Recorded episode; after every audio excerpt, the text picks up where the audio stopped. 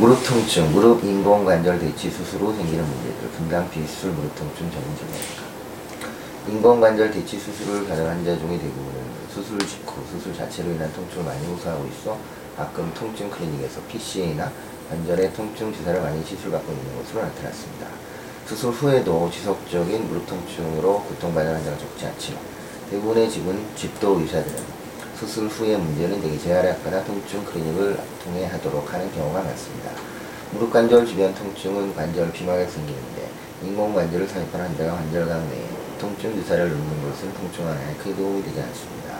무릎 관절의 비막은 주로 대퇴 사두근과 그 연장 근창에 있는 근막들로 이루어져 있고 그 감각은 주로 무릎의 뒤쪽에서 넘어오는 내외측 관절 신경이 맡고 있습니다.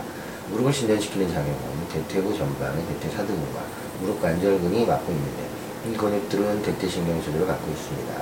무릎 관절 수술 후에 가장 문제가 되는 것은 무릎을 굽히는 데 장애가 있고 통증이 심하다는 것입니다.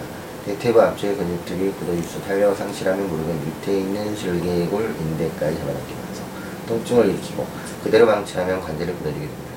이러한 통증의 원인을 관절 내부에 있는 것으로 착각하고 관절 안에 독소주사를 주사하는 것은 통증 완화에 도움이 되지 않는 것입니다. 대퇴사두근은 대퇴신경이 조절하고 대퇴신경은 골반과 가면서 대역은 장골근 사이를 통해 소외부를 통과해서 대퇴부를 내려옵니다.